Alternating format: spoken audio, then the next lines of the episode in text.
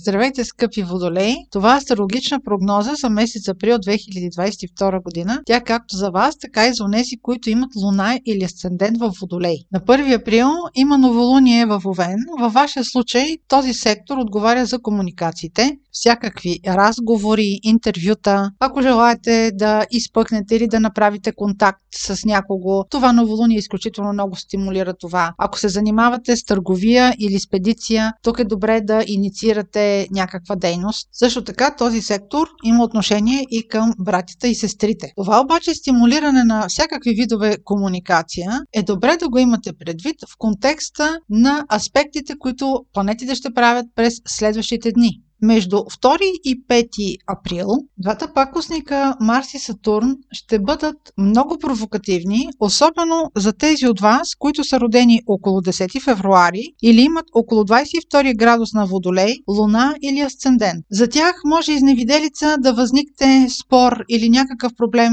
който да бъде провокиран в семейството или в най-близкото обкръжение. Няма да бъдете склонни да се договаряте, няма да бъдете склонни на компромиси, ще бъдете с много къс разсветил, може да проявите твърдост в намеренията си и нещо да се пречупи трайно и завинаги в взаимоотношенията ви с най-близките хора. Следващият интересен момент в месец април ще бъде пълнолунието на 16 април, което ще бъде във Везни. Везни е сектор от картата, който има отношение към договарянето, висшето образование, допълнителната професионална квалификация, чужденците, далечните пътувания и юридическите дела. Това може да бъде момент, в който вие примерно финализирате някакъв договор или имате желание да потърсите консултация с адвокат. Може също така по всички тези теми, които споменах, да имате някаква обратна връзка, ако все още очаквате отговор.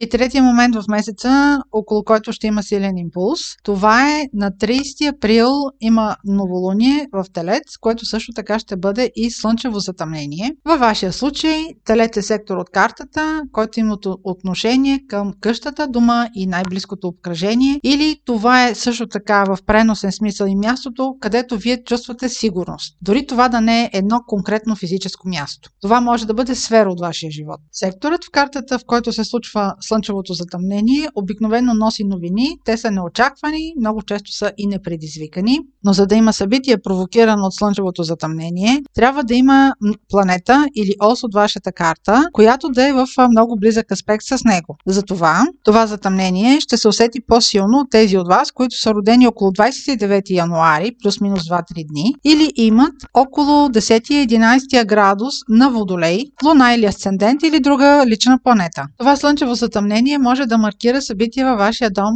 което да е свързано с някаква много важна новина, която да е ваша, вие, например, вие да съобщите на вашето семейство или някой от вашето семейство да ви съобщи на вас. Това е много важно обновление, с което ще трябва да се съобразите. Това слънчево затъмнение се случва в близост до планетата на изненадите Оран, а Оран е изключително непредвидим, внася новости, носи революции със себе си и нерядко хаос.